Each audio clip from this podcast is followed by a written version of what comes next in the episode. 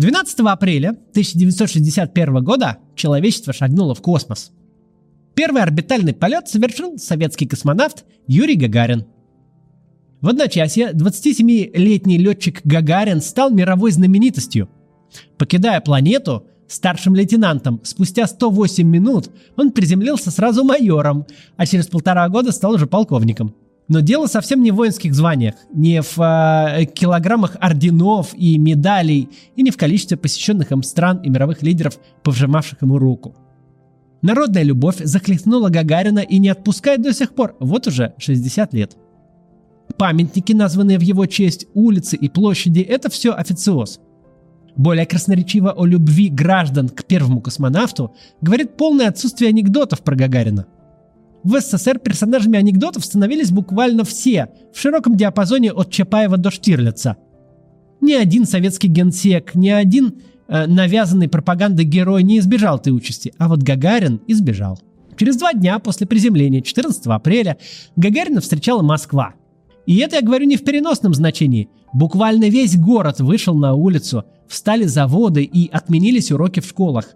Поездка Гагарина из аэропорта Внуково на Красную площадь в прямом эфире транслировалась во многих странах мира.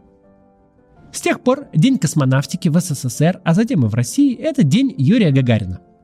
Его лицо смотрит на нас с плакатов, открыток и почтовых марок.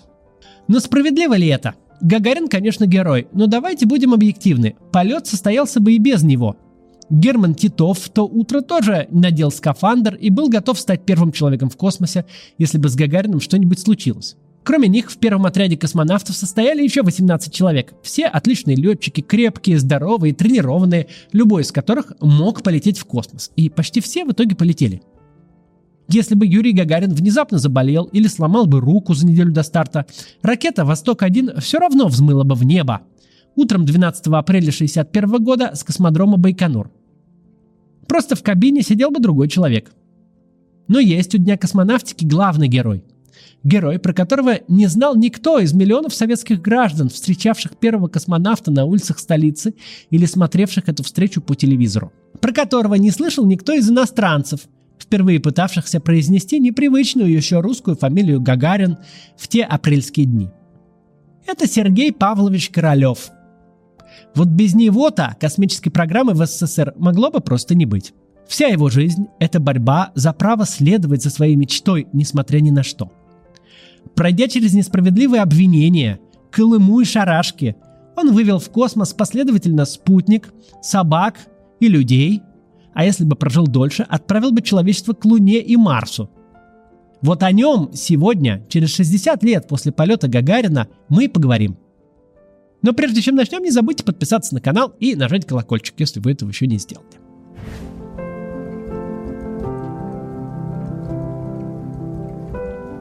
Будущий главный конструктор родился 12 января 1907 года в украинском Житомире – когда ему было три года, его родители разошлись, и Сергей по решению матери отправился к бабушке в город Нежин, недалеко от Чернигова.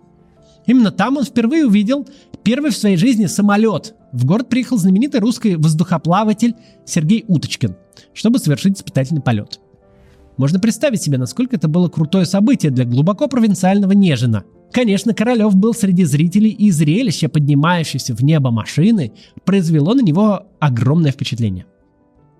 Юношеские годы Королева выпали на тяжелое время. В 1914 году он приехал в Киев, где пошел учиться в подготовительный класс. Однако началась Первая мировая война. Семья уехала в Одессу. В 1917 Сергей поступил в гимназию, но теперь случилась революция, и нормальной учебы опять не получилось. В общем, по факту Королев находился на домашнем обучении. Только в 1922 году он поступил в Одесскую строительно-профессиональную школу номер один. Несмотря на странное для нашего уха название, это было очень серьезное учебное заведение. Выпускники школы имели право поступления в высшее учебное заведение без экзаменов.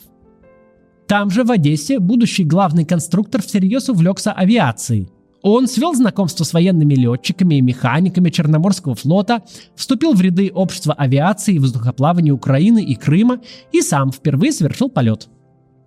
В 17 лет Королев спроектировал свой первый безмоторный самолет, то есть планер под названием К-5. К сожалению, об этом его конструкторском дебюте известно немногое. Есть только архивная запись, что 11 листов чертежей переданы на утверждение руководству общества авиации и воздухоплавания, но дальше следы теряются, и чертежи до наших дней не дошли. К моменту окончания школы с будущей профессией Королев уже вполне определился. Он поступил в Киевский политехнический институт на авиационное отделение, а вскоре перевелся в Москву в институт имени Баумана. Королев не просто студент-авиаконструктор, он еще и энтузиаст планерного спорта. Все свободное время он проводил в авиационном кружке, строил планеры и участвовал в состязаниях. Королев сдал экзамены на звание пилот-паритель, а на соревнованиях в Коктебеле он парил на своем планере 4 часа 19 минут, установив рекорд. Полеты других планеристов продолжались не более трех часов. Но не только планерами увлекался молодой авиаконструктор. Он создавал и настоящие самолеты. Один из них, СК-3, был спроектирован специально для выполнения фигур высшего пилотажа, в частности мертвой петли, что и было успешно исполнено летчиком-испытателем Василием Степанченком. Ну а другой самолет СК-4 стал дипломной работой Королева. Его научным руководителем был Андрей Туполев, легендарный авиаконструктор, создавший самолеты серии Ту, на которых практически каждый из нас когда-либо летал. Позже именно Туполев будет ходатайствовать, чтобы его ученика вернули с Колымы. К этому же периоду жизни Королева относится его знакомство с идеями Константина Циолковского. Сам Королев впоследствии рассказывал, что даже ездил к Циолковскому в Калугу в 29 году, однако историки в этом сомневаются. Циолковский всю жизнь занимался изучением возможности полета в космос к другим планетам и звездам на многоступенчатой ракете с реактивным двигателем и подготовил для этого полета всю теоретическую базу. Королев эту базу подхватил и фактически реализует идеи Циолковского на практике. Встречались они э, в 29 году или не встречались, не так уж важно. Главное, что каким-то образом состоялась передача эстафеты. Конструирование самолетов Королеву было после этого уже неинтересно, теперь он хотел строить ракеты. Помог ему в этом ученик Циолковского, инженер Фридрих Цандер. Он пригласил Королева в группу изучения реактивного движения – ГИРД – уже в 1932 году Королев этот э, самый ГИРД возглавил. Было ему в этот момент всего 25 лет. Работа шла хорошо. Уже через год состоялся первый успешный запуск. Созданная Королевым ракета пролетела 150 метров. ГИРД работал на чистом энтузиазме. Ученым там вообще не платили зарплату.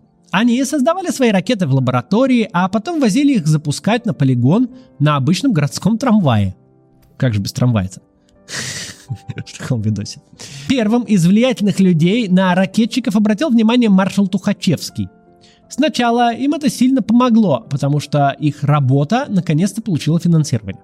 Но в итоге многих из них это сгубило. В 1934 году Тухачевский объединил несколько групп, среди которых была и Королевская ГИРД, в ракетный научно-исследовательский институт. Директором института был назначен Иван Клейменов, а Королев стал его замом. Впрочем, ожидания Королева от новой работы не оправдались. Он мечтал заниматься подготовкой путешествия в космос и в 1934 году написал свой первый научный труд под названием «Ракетный полет в стратосфере». А Тухачевский требовал от института более приземленных разработок, которые были необходимы для грядущей войны, реактивных снарядов для установок залпового огня. Снаряды были созданы, а установки залпового огня сыграли очень важную роль в победе над гитлеровской Германией – мы их знаем сейчас под названием «Катюша». Прервемся на очень короткую рекламу, не переключайтесь. Обычно мне некогда готовить или не хочется, а есть хочется, чтобы быстро, но вкусно. Есть такое приложение Foodband. Я про них уже рассказывал. И знаю, что многие заказывали и довольны. Foodband – доставка еды по всей Москве. Быстро и круглосуточно. В меню пицца прям из печи, роллы, удон и много чего еще.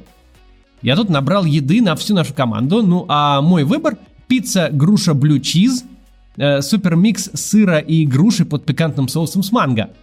А сытная мужская пицца от шефа – это для наших операторов. У них работа нервная. По промокоду CATS25 э, ловите скидку до 25% на все меню. Она действует постоянно, вообще на все заказы. Ссылка будет ниже, код CATS25. Будет вкусно. Продолжим. Конфликт между Королевым и директором института Клейменовым стоил будущему главному конструктору должности. На посту заместителя директора его сменил Георгий Лангемак. Возможно, это спасло Королеву жизнь. Надвигался большой террор, и одной из первых его жертв стал маршал Тухачевский. В мае 1937 года его арестовали, а уже в начале июня расстреляли. Приговор по делу Тухачевского стал спусковым крючком для начала массовых репрессий в Красной армии. Ракетный НИИ, который активно развивал расстрелянный маршал, не мог, конечно же, остаться в стороне. В конце 1937 года арестовали директора Клейменова и его зама Лангемака.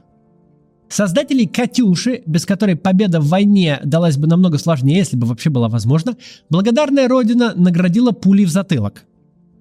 Но перед расстрелом их под пытками заставили оговорить еще нескольких сотрудников НИИ. В их числе был Королев и его будущий заместитель и многолетний соратник Леонид Воскресенский. И будущий генеральный конструктор советского шаттла комплекса «Энергия Буран» Валентин Глушко – так вообще работал механизм репрессий. Арестованного человека содержали в тюрьме в нечеловеческих условиях.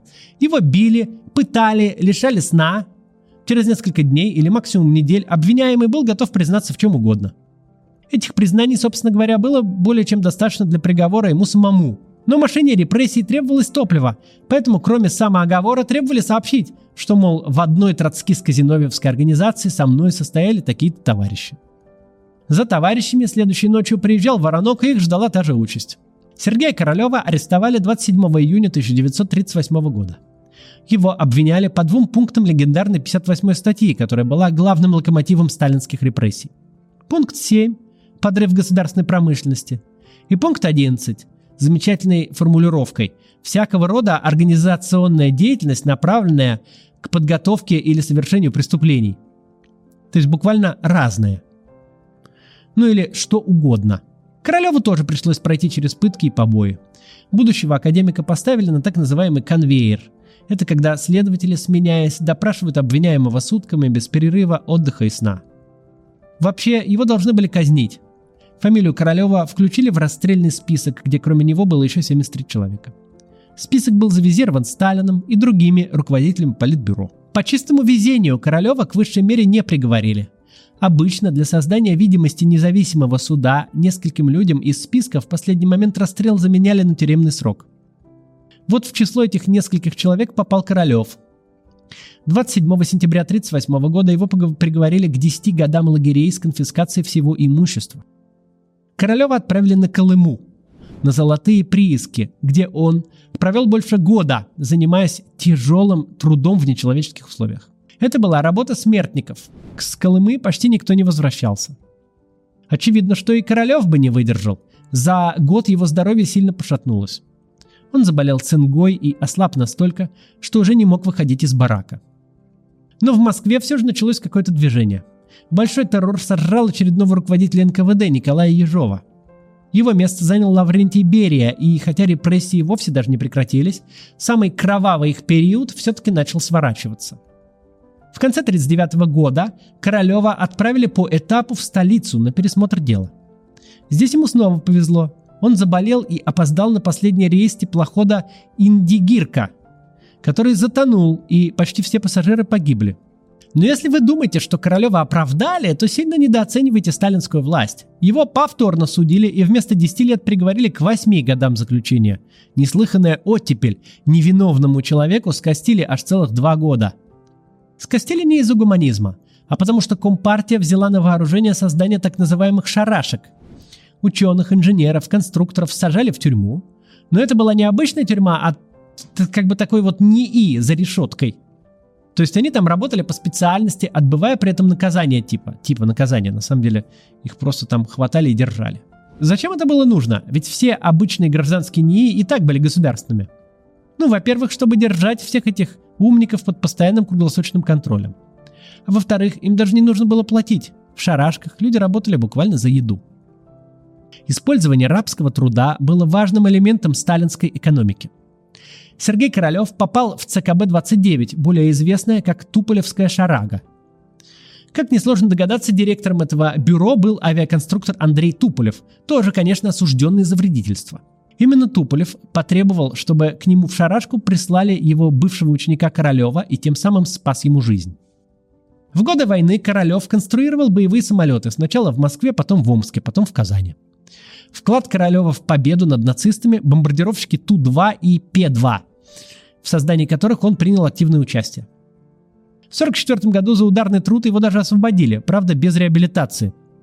Признание, что он ни в чем не виноват, Королев сможет добиться лишь в 1957 году, незадолго до того, как он отправит на орбиту первый искусственный спутник Земли. Спустя много лет, когда Королев станет уже академиком, он будет встречать гостей по случаю какого-то праздника в своем доме. Представленная к нему государственная охрана будет этих самых гостей пытливо осматривать. Сидя за столом, дважды герой соцтруда Королев внезапно скажет, показывая на охранников. «Никак не могу отделаться от мысли, что в любой момент они могут зайти сюда и крикнуть «А ну-ка, давай-ка, падла, с вещами на выход!»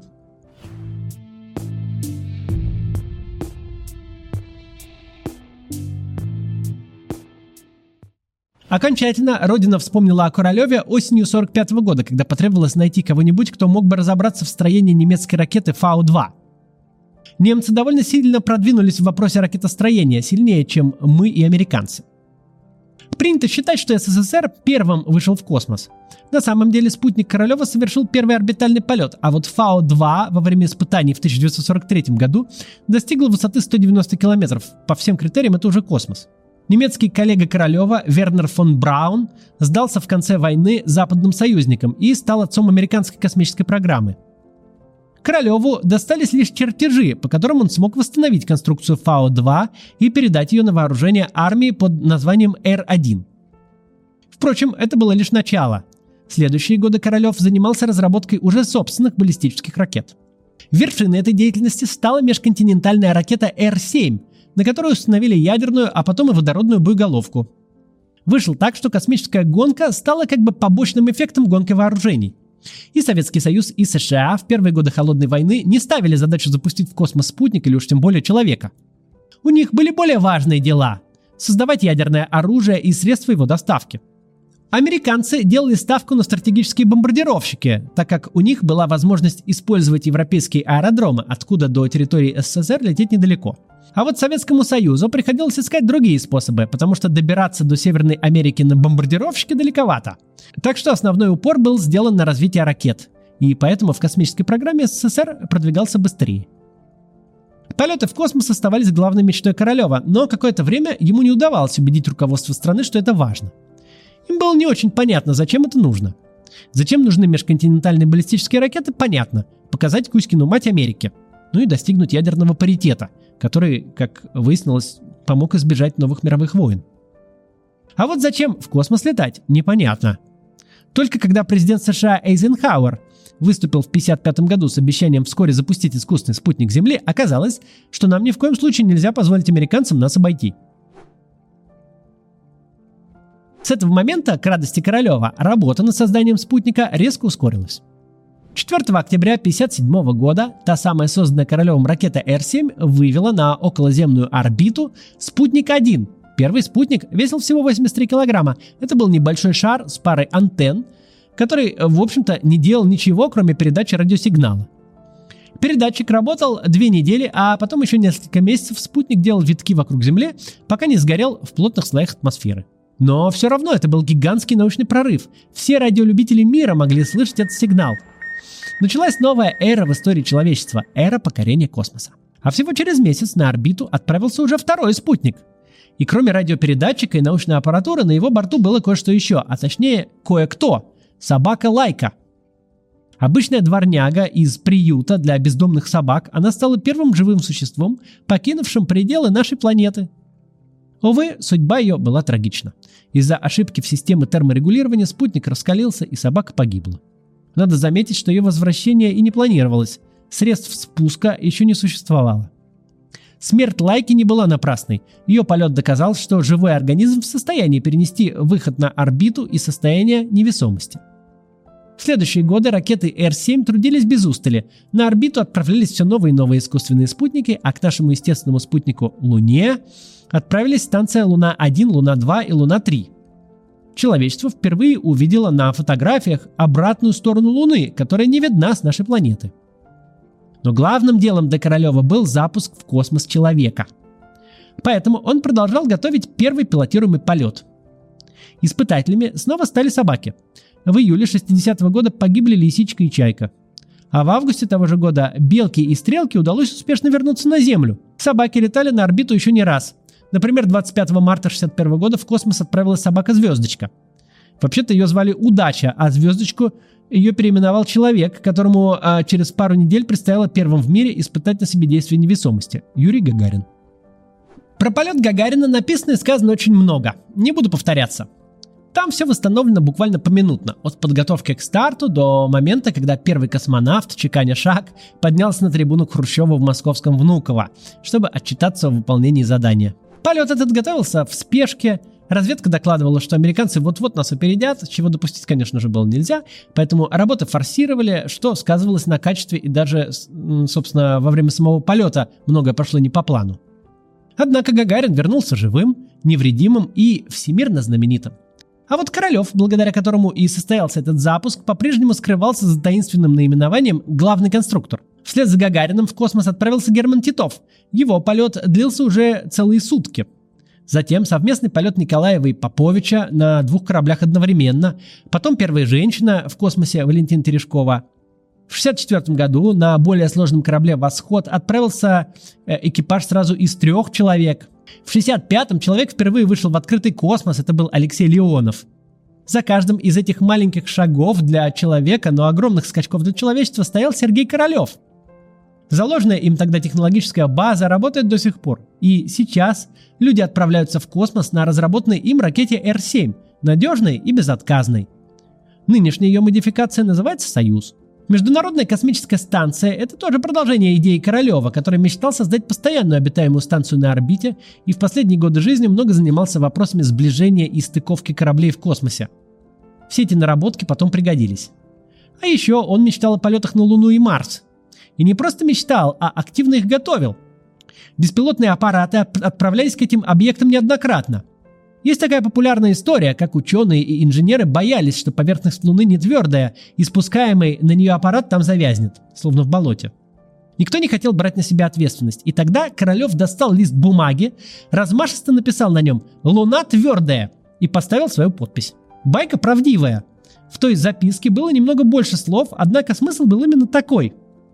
Это волюнтаристское решение Королева сильно продвинуло вперед советскую программу по изучению Луны – Королев хотел подготовить пилотируемый полет и к Луне, и к Марсу, и даже начал разработку э, тяжелого межпланетного корабля и специальной ракет-носителя.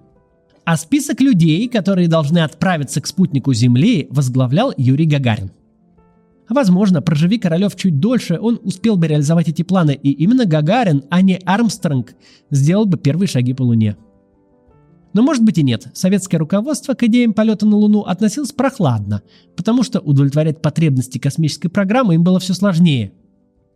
На выходе Леонова в безвоздушное пространство, собственно говоря, советское превосходство в космосе и закончилось. На короткой дистанции СССР мог мобилизовать все ресурсы и первым запустить на орбиту спутника человека, но вот на более долгом расстоянии недостатки советской плановой экономики дали о себе знать. Королеву постоянно приходилось заниматься вопросами, которые фон Брауну и другим руководителям американской космической программы даже не приходили в голову. Например, выбивать какую-нибудь элементарную деталь, типа резиновых уплотнителей, приходилось чуть ли не через политбюро ЦК КПСС. Постоянный дефицит и низкое качество комплектующих вынуждали Королева тратить свое время и свой талант не на разработку новых технологий, а на решение бытовых проблем. Американцы ни с чем таким не сталкивались. Рыночная экономика предлагала огромный выбор качественной продукции, и с годами ситуация становилась все лучше и лучше. В дальнейшем неэффективность советского хозяйства начинала сказываться все сильнее и сильнее. СССР отставал от западного мира во всем, и в том числе и в космосе, даже несмотря на то, что в эту сферу вкладывалось намного больше ресурсов, чем, скажем, в пошив одежды или создание автомобилей. В конечном итоге, не выдержав конкуренции, СССР рухнул, а вместе с ним рухнула и наша космонавтика. Мы отставали все сильнее, и в результате пришли к ситуации, когда Илон Маск готовит полет на Марс, а все, чем может ответить Роскосмос, это прифотошопить голову Рогозина к иллюминатору. Типа мы были на Марсе раньше. Да вот только на самом деле не были. Символично, что этот переход от лидерства в космосе к отставанию примерно совпал со смертью Королева. Он умер 14 января 1966 года во время плановой операции. По наиболее распространенной версии операция пошла не по плану, но ничего угрожающего жизни все равно не было, однако случилось неожиданное. Королева не смогли интубировать. У него, не открывалась челюсть из-за травмы, полученной во время допросов НКВД. В результате он умер в возрасте 59 лет, в полном расцвете сил и творческой энергии. Только из некролога человечество узнало, что именно Сергей Королев был тем самым главным конструктором. До сих пор эта информация тщательно скрывалась. Когда после запуска спутника Нобелевский комитет обратился в СССР с просьбой сообщить фамилию создателя для вручения ему премии, Хрущев отказался. Сказал, мол, давайте награду всему советскому народу. Королев обрел посмертную славу, его именем названы улицы и даже город. Но со славой первого космонавта все это не идет ни в какое сравнение. Как известно, главные скрепы путинской России – это победа над фашистской Германией и полет Гагарина в космос. К обоим этим событиям Сергей Королев непосредственно причастен.